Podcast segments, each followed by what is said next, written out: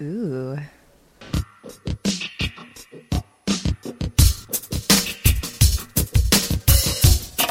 Off the shelf. We have a ballast point here, All right. and it's going to be something that you're just going to love Why? because it is the Mocha Marlin. Ooh. It is coffee, chocolate, and natural flavors, and it's a porter. Coffee and chocolate. It smells like a mocha. It really does. It smells so good. Ta- It smells like a candy bar and coffee. A mocha. Oh, so good. Yeah, it's the coffee that comes through. Just strong coffee. And it's a chocolate marlin.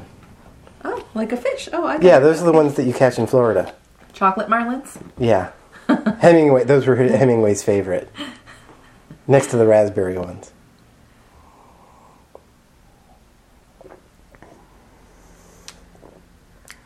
Yeah. That's like a mocha. That's I'm drinking a Starbucks mocha.